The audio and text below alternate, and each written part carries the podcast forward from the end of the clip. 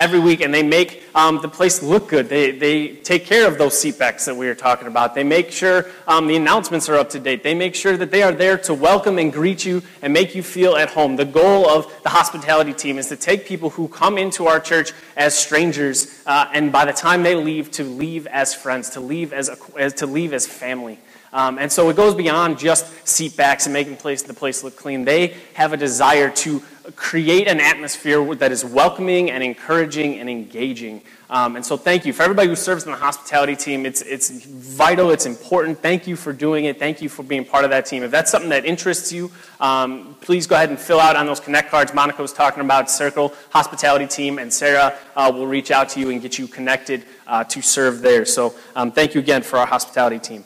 Uh, this morning, we're going to be, as I said, in the book of Proverbs. We've been in this book uh, through most of this summer, and so usually I come up and I say, go to Proverbs blank, and you guys, we have like a landing place. Uh, today, we don't really have that, and so in your bulletins, uh, there should be a little quarter sheet of paper that has all of the references I'm going to go through today. Um, so you can keep that so you can follow along, so if you get lost, you have a spot. They will be on the screen behind me, um, but we're going to move kind of quick, and we got a lot of bouncing around to do. I tried to have some kind of logical order within points, um, but uh, we're still going to be bouncing around a bunch, so you should have that. If you didn't grab a bulletin, there's one on the back table by the front door, so go ahead and grab that. I won't be offended if you get up.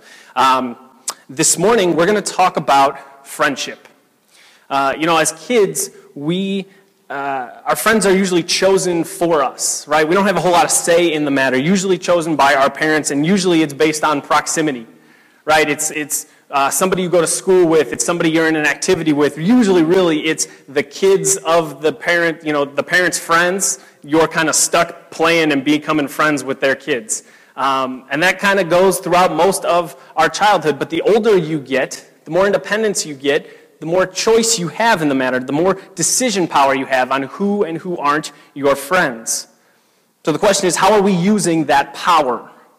Because I think in childhood, you know, as we're growing up, usually it's uh, who's the coolest kid in school? I want to be friends with that person. You know, who's the funniest? Who's the smartest? Who's the most athletic? I want to be around that person. Kind of surface level reasons. What we want to talk about today and what the Bible is going to tell us is that when we are choosing friends, it is with great power comes great responsibility. And so when we are choosing friends, we need to be careful with who we have around us.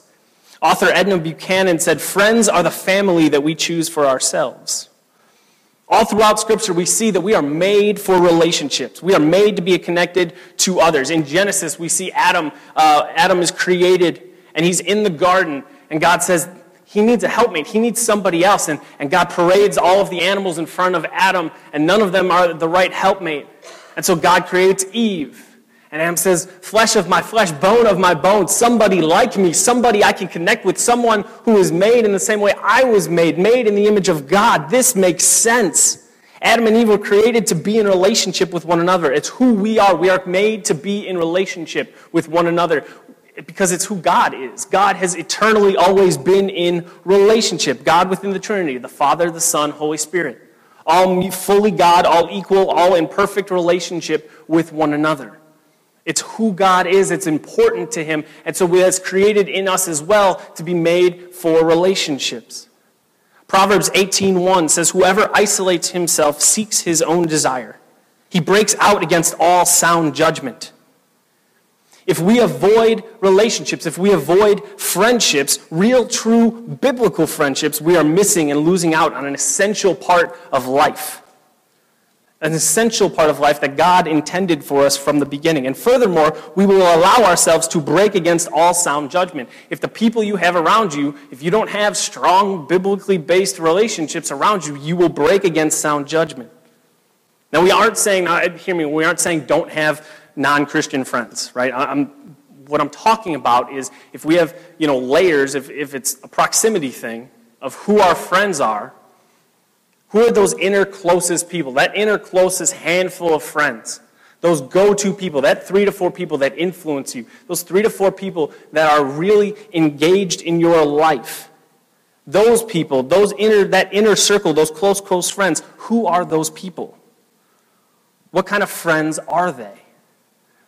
Who are the friends you have in that circle? And also, are you that kind of friend? If you are in the inner circle of somebody else, what kind of friend are you to them? Biblical friendship is essential. And so this morning we're going to look at the importance of friendship. Why it is so important to us, why it is so vital. We're going to look at the character of what a biblical friend looks like. And then we're going to talk about the power by which we can have these kind of friendships and we can be these kind of friends. And I hope this morning that you will evaluate, as I said, the people in your own life. Who are the people that maybe need to get pushed from the inner circle to a little bit farther out because they're not building you up? So evaluate maybe the relationships within your own life, but then also what kind of friend are you? Are you the kind of friend others want to have in their inner circle?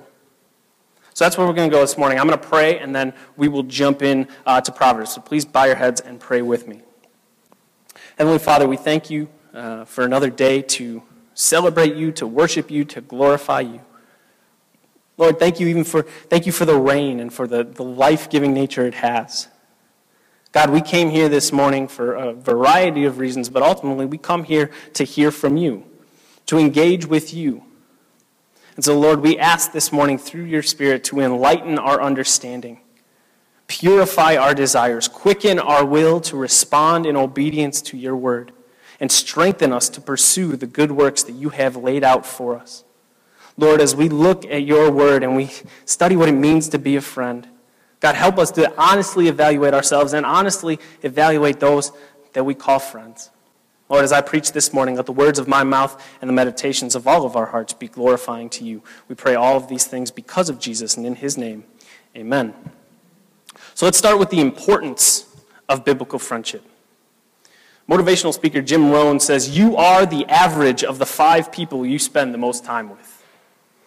Think about that for a second. You are the average of the five people you spend the most time with. What does that average look like in your life?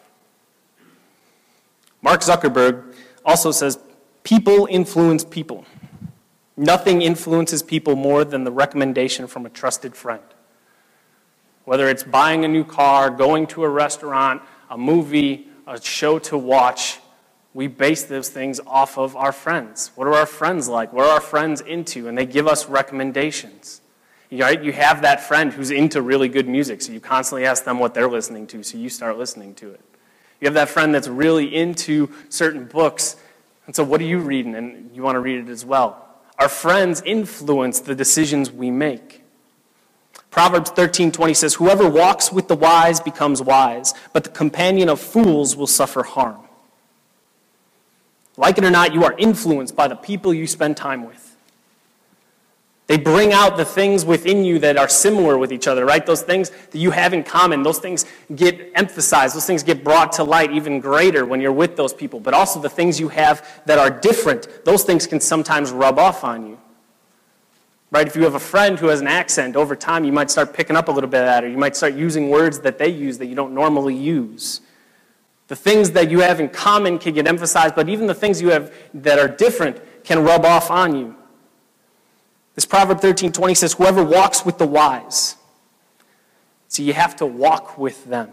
It's an Old Testament way, it's the, it's the rabbi life. Uh, when you were uh, studying under a rabbi, you walked with a rabbi. That means to spend time with, to spend life with.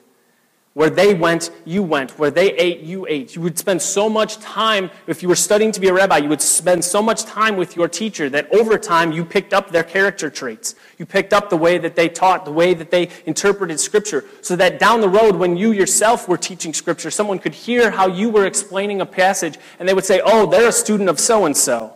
You can hear it in the way that they go through this, you can see it in the way they live. That's what it meant to walk with. And so in the New Testament, when we see Jesus say to the disciples, Follow me, he's saying, Walk with me, come and learn, come and, come and be with me, come and learn how to do life. And so here it's we are called to walk with the wise. Walking is engaging, it's an active action verb, it's intentional. And so when it comes to walking with the wise, to walk with is to learn from, to engage with. So when you have those wise people in your life, take advantage of them. And what I mean by that is be intentional with that relationship. I have two guys in my life who um, are, are, mentors of a sort to me. One of them, I kind of want him to adopt me as his grandson, but that's a whole other thing I'm working through. But when I see them, I don't see them super often, but when I do, ahead of time, before I meet with them, I think about what are the things I want to talk about? What are the questions I have? What are the, what are the things I want their input on, their insight from? I go into those meetings because they're sometimes short, because we, we don't see each other very often. I go in saying, okay, I, I want to hit these certain points. I'm intentional with that relationship because they have wisdom that I want to pull out. But even when it's somebody who's close to you, somebody who you see regularly, don't take that relationship for granted, but instead lean into it. Take advantage of the fact that you have wise friends, you have wise counsel within close to you. Ask questions. Be active in that relationship. Because otherwise, if we're walking with fools, it says the companion of fools will suffer harm. Fools are, th- are, fools are not thoughtful. They do not consider their ways. They don't consider the consequences. Once again, we see in Proverbs there's two ways to live, right? The way of the fool that leads to death, the way of the wise that leads to life. Which one are you following? Which one are you have, who do you have on your inner circle? Are they fools or are they wise? Are they people that are leading you away from what God is calling you to? Or are they people who are building you up and leading you, leading you to what God is calling you to? The choosing of your friends is important because it can have great and grave consequences. Proverbs 22, 24, and 25 says, Make no friendship with a man given to anger nor go with a wrathful man, lest you learn his ways and entangle yourself in a snare. Choose wisely the people that you spend time with so that you don't get caught up in the chaos of somebody else's life. So that you are not guilty by association, wrapped up in something because of someone else. That idea of entangle in a snare, it's caught in a trap. That trap set by the other person's foolishness, by the other person's uh, wrathful, a wrathful man, someone given to anger. Lest you learn their ways and entangle yourself in a snare. Because as I said, like it or not, the people you spend time with, they influence you. And so if you are spending time with an angry person, that's going to rub off on you. And you are setting yourself a trap that you will step into. The choosing of your friends has great and serious importance because it affects the rest of your life. And so, because it is so important, we need to know okay, so who are these? What does a good friend look like? What does a biblical friend look like? What, is the, what are the characteristics I'm looking for? Who are those people I want on my inner circle?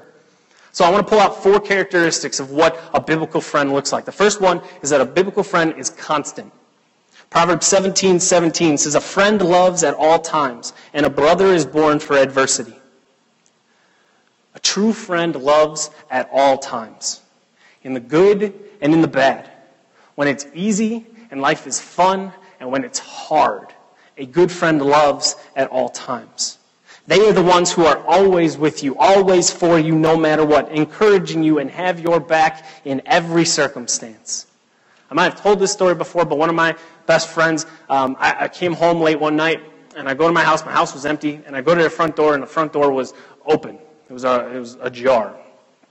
I was like 16 at the time, so I was kind of freaking out and didn't know what to do, couldn't get a hold of anybody in my family. And so I just left my friends. And so I called them and said, hey, I, I don't know what to do here. Can you just, I just don't want to go in there. Can you just meet me somewhere else? Um, and so uh, I think Sarah was actually driving, and uh, my buddy jumps out of her van. It, she had to been driving because he jumped out of the van. Jumps out of a van with a baseball bat and says, I got this. Let me at him. He had no idea what was waiting for him on the other side of that door. But that's the kind of friend he is. In good and bad, he is there. He is loyal, sometimes loyal too far, but he said, you know what? I don't care what the situation is. I got your back on this. These kind of friends are hard to find because often when things get tough, people get going. When it's no longer convenient, when you can no longer offer someone something, oftentimes that's when they step away and disappear. Right? We've heard of fair weather fans. Well, there's also fair weather friends. When things are going good, they're around, but as soon as life gets hard, they're nowhere to be found. In comparison, Proverbs 25:19 says, "Trusting in a treacherous man in times of trouble is like a bad tooth or a foot that slips." A true friend loves always in the good and the bad, but trusting in a treacherous man in times of trouble is like trusting a bad tooth or a foot that slips. Unstable, unsure, not trustworthy, right? Think of a little kid with a loose tooth and they bite into an apple and they pull the apple away and their tooth is sitting in there. Or if you're walking up a hill and you take a step and your foot gives way and the, the ground goes out. unstable, unsure. That's what it's like to trust in a treacherous person, to trust in somebody who is in the foolish category, to trust in somebody who is not worthy of your trust. This proverb brings up the role of a brother in Proverbs 17 17. It said, A friend loves at all times, and a brother is born for adversity. It connects the idea of a friend who loves always, a friend who is loyal all the time, with that of family. Family is born for adversity, it says. Family exists for those hard times because family is there no matter what. They are always engaged, always with you, always for you.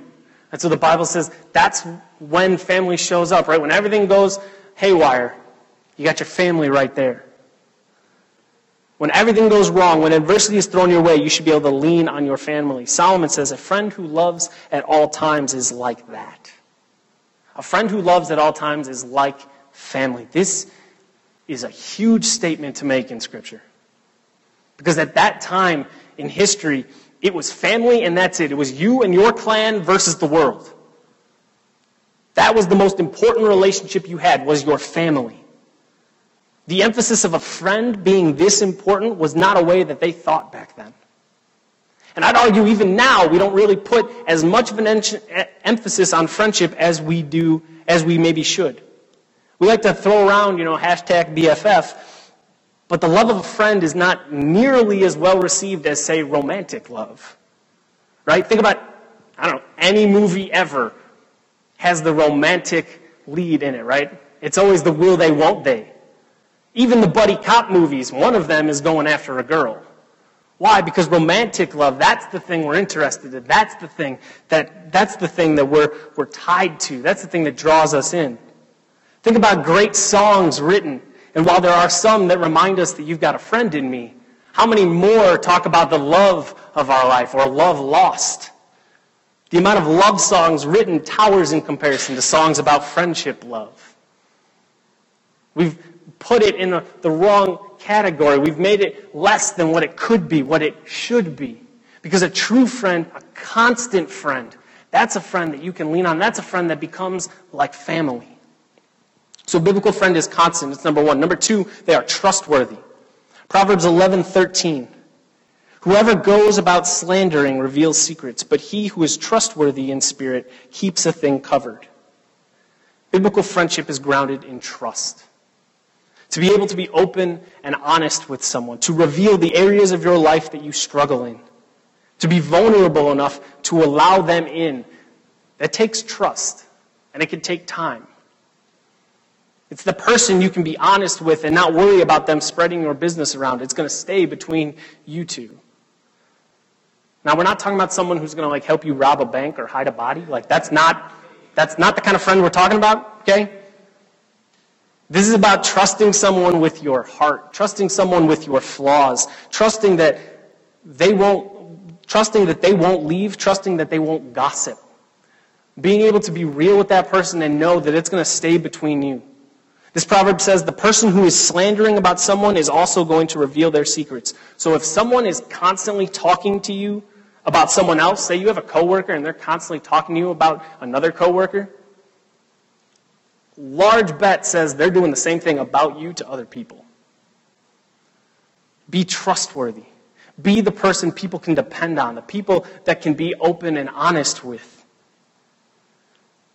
This actually kind of got me in trouble in college. I was part of a, I've talked about, I was part of a small group, and a large part of our small group uh, was built on confession uh, and accountability. And so we would, you know, we'd get together and we'd, we'd confess sins and we'd remind each other that there is grace to be had at the cross of Jesus Christ, that you are forgiven and loved. Go and you can live into your new life. And that was part of our regular routine. The issue uh, was that I was an RA in college, and so I had certain rules I had to, like, you know, enforce. Um, and we never really talked about, we were like the guinea pigs for this whole new way of doing community groups and, and small groups at, at school. And so we never really like talked about like what happens when somebody confesses to me something that they did that breaks what we called Trinity expectations, the things that I was supposed to enforce. What do we do about that? And so since we never really talked about it, I had somebody confess to me that they had done some stuff. Uh, I confessed to them that I had done some stuff, and we had trust in each other enough to say, okay, you confessed it, you repented of it, go and sin no more. Like you're living into grace. And that was great for us. But when the school found out about it, it was not so great. Um, and I got in a lot of trouble for not doing what I was supposed to do. And they got in a lot of trouble for not doing what they were supposed to do by the school standards.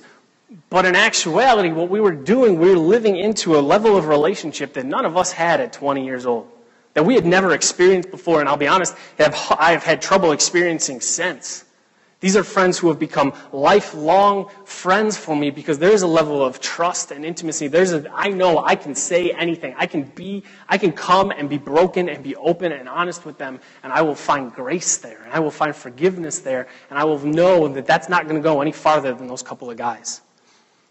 A biblical friend is trustworthy, someone who you can be real with, someone who you can go past, how's your week? Good, fine, busy, tired. See you next week but someone who knows you, who really truly knows you, and will ask those hard questions and will get into your life and will find those things out and keep them to themselves. A biblical friend is trustworthy. So a biblical friend is constant, is trustworthy. The third one is that they are open. Proverbs 27, 5 through 6. Better is open rebuke than hidden love. Faithful are the wounds of a friend. Profuse are the kisses of an enemy. We looked at this verse last week. A true friend will be real with you, will be candid with you, will be willing to have the hard conversations with you for your good. Now, this doesn't mean that they are only having hard conversations with you, right? There's a time and a place. Not every conversation has to be constant conviction. And it's not even about trying to always have to, always trying to um, worry about being perfect with one another. It's not loving to let someone keep going in sin. Right? If you know you have a friend who is constantly pursuing sin, it's not loving to just minimize that. Oh, it's no big deal. Everybody struggles. Everybody messes up. Just try harder. Hey, how about you pray about it?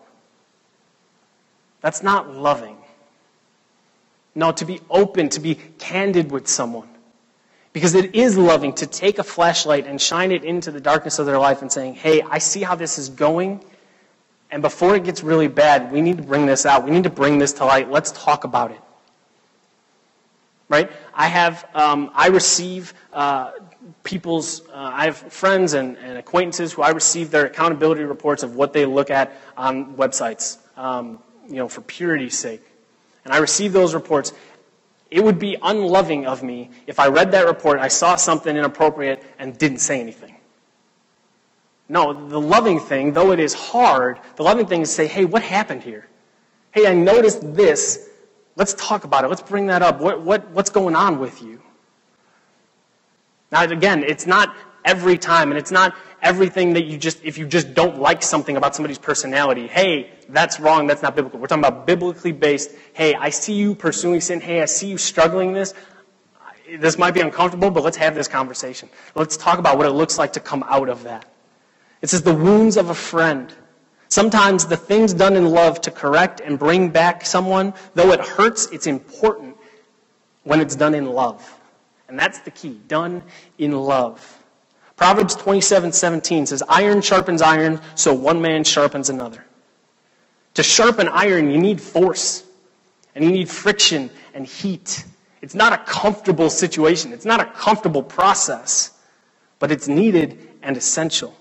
A true friend is willing to have the open, honest, blunt conversations with you. They are willing to let that iron sharpen your iron.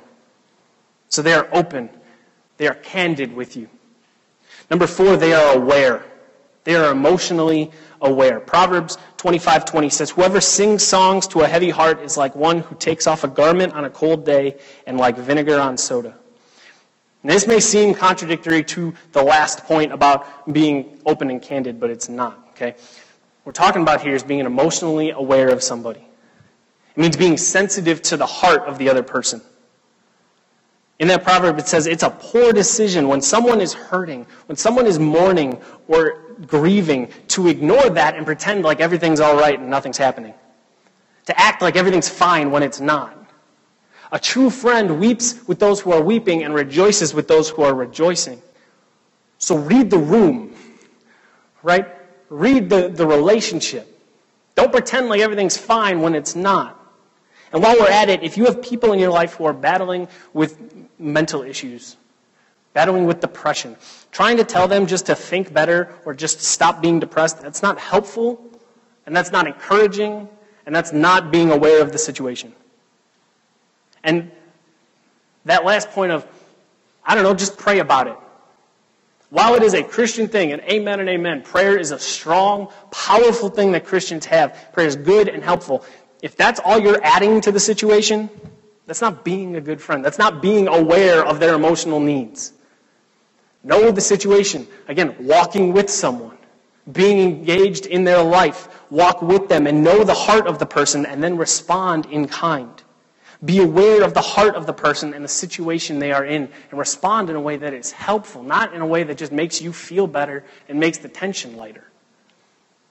Proverbs 26, 18, and 19 says, Like a madman who throws firebrands, arrows, and death is the man who deceives his neighbor and says, I am only joking. The sarcasm, the jokes that cut people down, the things that cross the line from funny to mean, and then we use that phrase, I'm only joking, to make it all okay. We talked last week, words matter. Words can cut, words can hurt. Solomon says, You are like a madman throwing branding irons around or just launching arrows with no care about where they're going to fall. With, if you are just randomly saying words, if you are just spouting off these kind of words. That's similar to saying whatever you want and trying to put just joking band aid over it. Just kidding. That's like being a madman who shoots arrows, not worrying about where they're going to land. Again, me and my best friend, he is uh, the kind of person who uh, really does not respond well a, to uh, public um, being put on the spot, uh, especially being the brunt of a joke on the spot uh, in front of people. And I've had to learn that over time. And multiple times, because I am that guy who will make that joke, who will cross that line. Multiple times, he's had to pull me aside and say, Tim, that's not okay. That hurt. And that's why our friendship has lasted, because he can be open and honest with me. And it's something I have to be mindful of, that to be aware of the situation, to be aware of people's heart.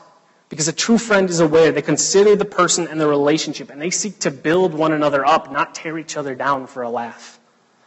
A true friend is constant, always there, trustworthy. You can depend on them. They are open. They will have the hard conversations with you, and they are aware. They know your heart, they know what's going on, and they speak into that. We could kind of boil that down into a true friend is always honest and always invested. So, how are your friends with these things? When you think about that inner circle of people you have in your life, how do they stack up in these four categories?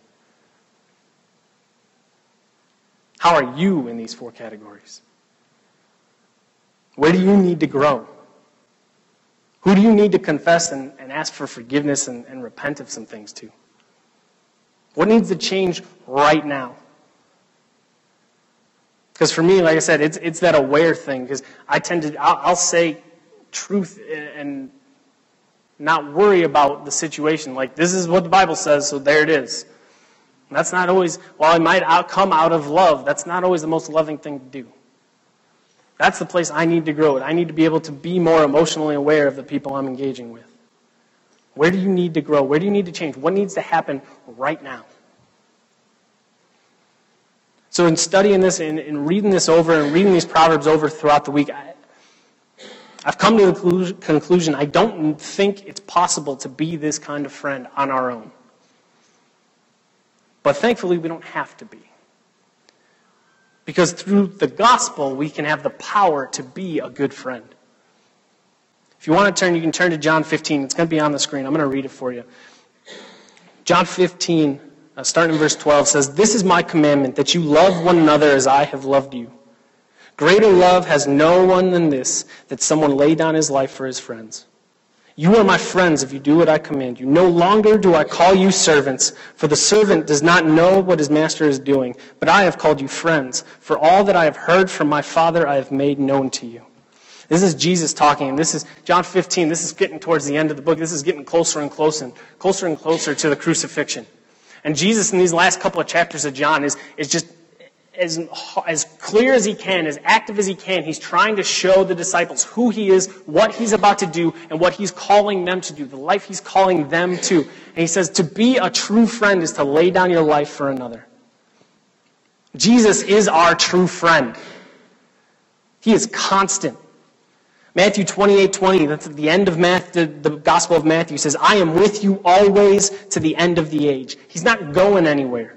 He is with you and He is for you. Jesus is trustworthy. We see it in verse 13. Greater love has no one than this, that someone lay down his life for his friends. Genesis 3, God promises a Savior. God promises one who is going to defeat Satan. God promises one who is going to restore and redeem what has been broken by sin. He made a promise, and thousands of years later, Jesus fulfills that promise. He is trustworthy. Trustworthy means to be proven, to be established, to be worth the investment, worth the time. Romans 5 8, God shows his love for us in this, that while we were still sinners, Christ died for us. Christ proved his trustworthiness by going to the cross on our behalf in our place. He is proven. He is trustworthy. He is open. He is candid with us. Verse 15 Verse 15 says, No longer do I call you servants, for the servant does not know what his master is doing, but I have called you friends, for all that I have heard from my Father I have made known to you. Jesus made everything known. He is open. He has shared everything with us that we need to know for right living, for wisdom, right? Wisdom is the act of right living. It's here. He has showed us what we need. He isn't holding anything back. There's no secret to decode. There's no special, there's no special hidden meaning about how to live an abundant life. It's in the Bible. God gave us His Word. He is open and clear. He speaks truth to us. He is truth. The Bible says it is living and active, sharper than any two-edged sword. It's why I think when we are in sin, when we're pursuing sin, we tend to avoid the Bible. We tend to avoid people who are going to speak truth into our lives because we know that Scripture is going to convict. It's what it does. It's going to challenge us, it's going to move, and it's going to shape us. And oftentimes, we don't want that. We want to just stay in our dirt pile. We just want to stay in our sin. We don't want to go get clean. Because it's a lot more fun over here, or so we think, until something bad happens.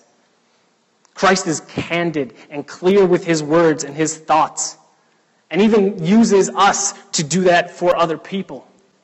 He uses his saints, he uses Christians to be that voice. In our lives, people have people can speak into us to share truth. That's Jesus speaking through that person. He is open, he is candid with us, he is aware. Because Jesus is the good shepherd. Amen and amen. He is the good shepherd and he will hold his sheep. If you twist an ankle, he will hold you and he will carry you when need be. He will be gentle and kind and compassionate but he is also the same guy who rode in and flipped tables and made a whip and got everybody out of the temple. He's the same guy who's going to return on a horse with a big sword and a tattoo on his leg. He is aware of the situation. He will deal with you as you need. There are times where you need to just be held and loved and cared for, and that's what Jesus does. And there are times where he needs to be stern and strong and discipline, not punish, discipline his children because he loves them. He knows how to deal with you best as you need it. Not what you think you need, but He knows what you need at that moment. He is the very embodiment of what a good friend is, what a true and real friend is. But Jesus, as our example and as our friend, isn't all, because the gospel goes beyond. It's not just that Jesus is our example. Yes, He is. We can look to Him on how to live this abundant life. But the gospel moves in us. The gospel gives us the power to be friends. It puts us all on the same level. Because if you believe in the gospel, we know we aren't perfect. We know we need a Savior. We know we can't earn it and we need grace. We know we need forgiveness, and those things can't be found anywhere but through Jesus Christ. And so, for those who have put their faith in Jesus, you have experienced, you've tasted grace. You know forgiveness. You know unconditional, everlasting love. And because we've experienced it, we now have the ability to show it to others. Because of the gospel, we can be the kind of friends, we can be those kind of friends to other people. Jesus is that friend to us, and so in turn, we can do that through others through the power of the gospel, because the gospel changes relationships. I've said it often. We are saved through the gospel. We are saved from hell, from the wrath of God, through the life, death, burial, and resurrection of Jesus Christ. But we are also saved to be a blessing to others. And one of the ways we can do that is to be a good friend. I mean, look at our church. I tell people this all the time. When I explain, when I describe CF, is I tell people there is no other reason other than the gospel that this group of people should be in the same place at the same time invested in each other's lives. Because we have a lot of different people, we have different ages, different races, different cultures, different bank account levels. We have a whole mixed mosh of people here. Amen. It's beautiful and I love it. And the reason we can do this, the reason that we can do community in this church is because of the gospel, because the foundation is that we can admit, I don't have it all figured out. I don't know what I'm doing. I, I need a Savior. We can be invested in each other's lives because we can say, look, I'm here because I know I can't do this on my own. And I'm seeking after community. It happens. Community happens. Why? Because faith in the gospel of Jesus frees us to be open and honest and real with people. Because saying I am a Christian is saying I don't have it all together. But I know the one who made me. I know the one who knows me and who loves me. I know the one who died for my sins in my place. Saying I am a Christian, being part of a community, is saying I have a friend who has showed the greatest of love for me by laying down his life for me. It is by the power of the gospel that we have experienced true friendship, and likewise can be that friend to other people. And so I implore you. I was at a conference this week, and the thing that I took away from it is just that reminder of just how big and awesome and beautiful the gospel is. That it is a life changing. It is not just, okay, I'm saved, I'm going to put my feet up until Christ returns. No, it is, it is an everyday remembering and rediscovering of the grace that we needed, the grace that we need through Jesus. And letting that motivate, letting that transform the way that we talk, the way that we think, the way that we are friends with other people. Do not minimize, do not forget, do not let go of the gospel because the good news that Jesus Christ came to restore what has been broken by sin, to redeem us back to himself, to get us back to perfect relationship with one another and with God. That can't be something that's just, we store that away. We only bring it out at Easter. We only bring it out at Christmas. No, that needs to be an everyday re-remember, rediscover the gospel and its power, and its power to be a good friend. Let's pray. Heavenly Father, we thank you for today. Lord, we thank you for your word. Um, God, we thank you that uh, this book of Proverbs is, man, it's clear and it's, it's wisdom and it's, it's just right there. Lord, you're calling us to be better friends. You're calling us to love one another. You're calling us to have those people around us to have influence on us, to choose them wisely, but also to live in such a way where people want us in their inner circle. God, help us to be those kind of friends. Lord, if we have people in our lives that we need to maybe push a little bit farther away from our influence, God, help us with those hard conversations.